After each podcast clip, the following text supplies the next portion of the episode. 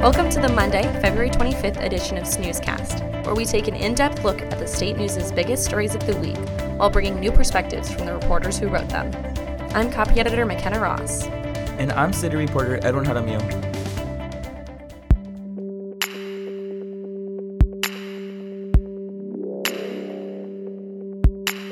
Attorney General Dana Nessel says MSU officials still haven't given thousands of documents to the state investigation into the university's handling of Larry Nassar.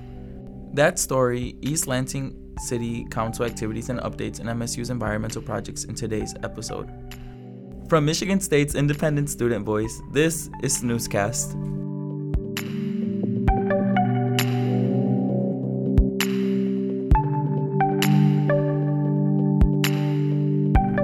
Michigan Attorney General Dana Nessel gave a public update about some of her office's biggest investigations on February 21st.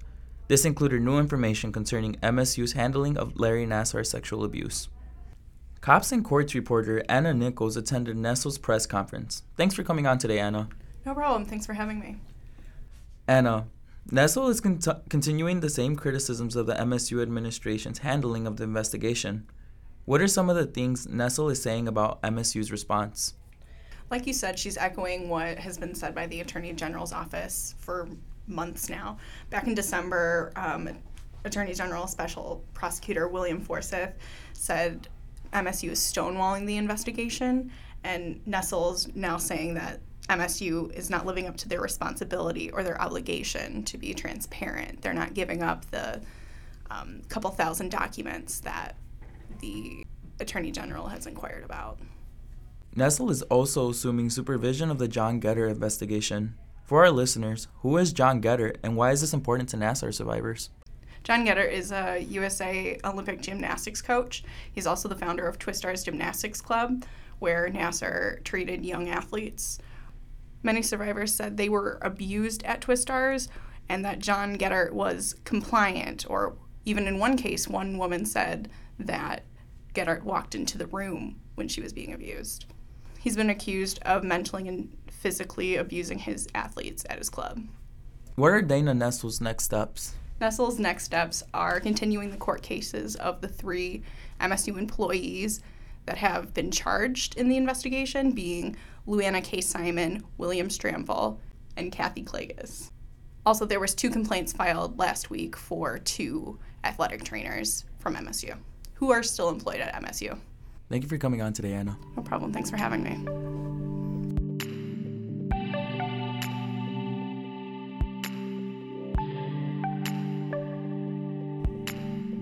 There have been quite a few city updates this past week, ranging from transit legislation to medical marijuana dispensary regulations. City Desk Editor Maxwell Evans is here to talk about these recent city updates. Hi, Maxwell. Hi, thanks for having me. Can you talk a little bit on the ordinance on electric vehicle charging stations?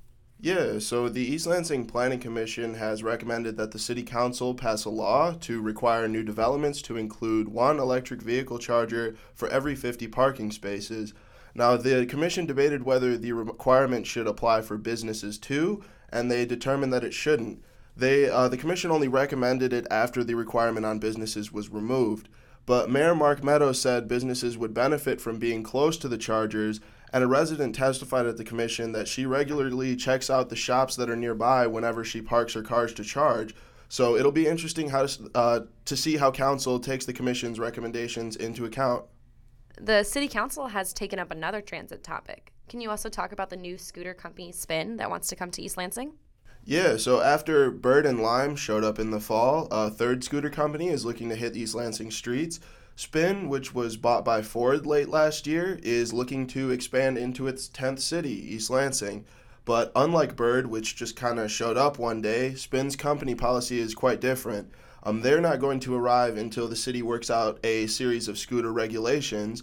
And high on their wish list is a cap on the number of scooters and scooter vendors in the city, which they say would prevent an oversaturation of the market. Um, but yeah, with the winter weather hopefully leaving us really soon, um, spring could arrive with plenty of options for scooter riders in the city. moving on to something a little different. What's the latest on East Lansing's medical marijuana dispensary regulations? So this gets pretty sticky. I'll try and hash this out. Four applicants are aiming to open a medical marijuana dispensary along three blocks of East Grand River Avenue, which is a pretty prime location for the student population. And thanks to some pretty hardball tactics by one of those applicants, the Planning Commission is recommending some changes to the city's medical marijuana licensing laws.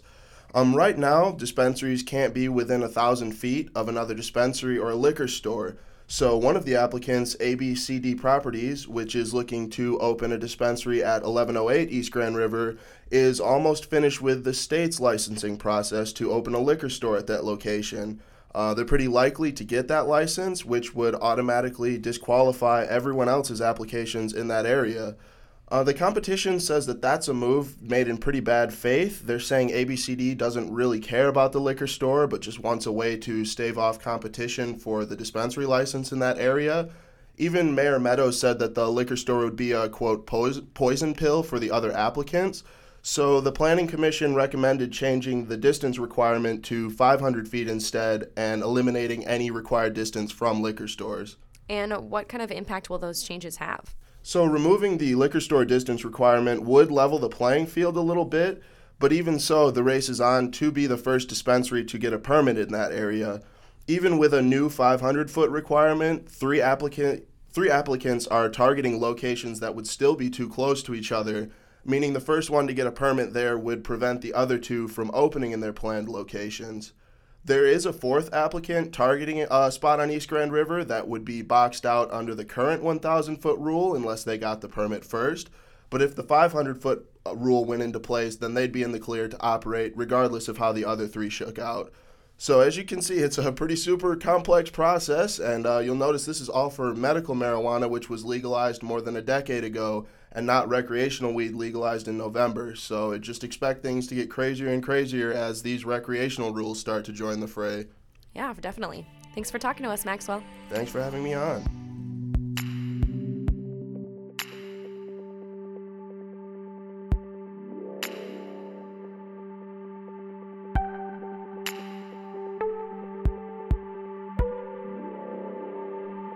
Recently, the state news reported on a plan to install three new engines in Michigan State's central supplier of power, and on the plan to construct a $11 million, 150 foot diameter biodome greenhouse near the center of campus. On top of covering academics, Claire Moore has made it a point to seek out science, environment, and technology related stories at MSU. Hi, Claire. Hey, Edwin. Tell us about your latest piece. What are the benefits of installing these three engines to the TB Simon power plant? So, this is part of MSU's plan to reduce carbon emissions uh, from the university. In 2016, the power plant stopped using coal and decided to switch over to natural gas. And installing these new engines will allow MSU's uh, infrastructure planning and facilities to update some of the decades old infrastructure at the plant and make things essentially more efficient along the way. Um, the engines specifically will work in tandem with the plant's uh, boilers to distribute heat and steam around campus like they've been doing for decades. As for the biodome, what progress has the student greenhouse project made so far in constructing it? So, this idea to build a biodome greenhouse on campus has been around since about the late 90s. Uh, the student greenhouse project specifically has been kind of the driving force behind that. Um, a Kickstarter for initial funding for this project opened up on February 21st, so fairly recently, and that's already gained a lot of donations so far. Um, students with the project hope to get that funding and then take their plan to the MSU Board of Trustees for approval before the end of this year. Uh, what do you hope to cover next? So, covering an academics beat has been really cool so far, especially incorporating these science, tech, and environment related stories. And I want to keep up with reporting specifically on research that's coming from the university. So, you can expect updates to the pieces that I've already reported on, plus more environment, science, and tech related stories in the future. If you're interested in science, environment, and technology, I highly recommend keeping up with Claire's reporting. Thank you, Claire. Thanks for having me.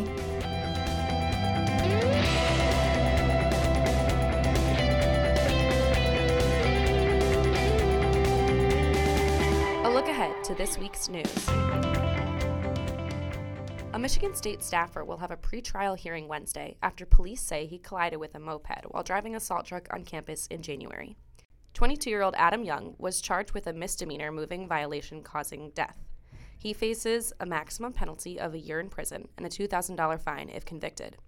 Follow Cops and Courts reporter Anna Liz Nichols on Twitter at Anna Liz Nichols and at the S News Wednesday for live court updates.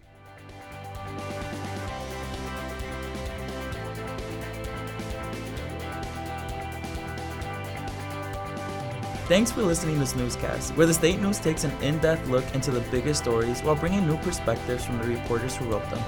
You can find us on Twitter at TSNcasts and at thesnews, on SoundCloud at soundcloud.com forward slash state news, and always online at statenews.com.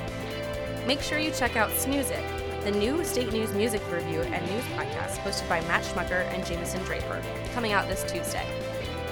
And if you're still looking for housing for the next school year, pick up our spring housing guide Thursday, February 28th. I'm copy editor McKenna Ross. And I'm city reporter Edwin Jaramillo. Tune in after spring break for more insights into our biggest stories.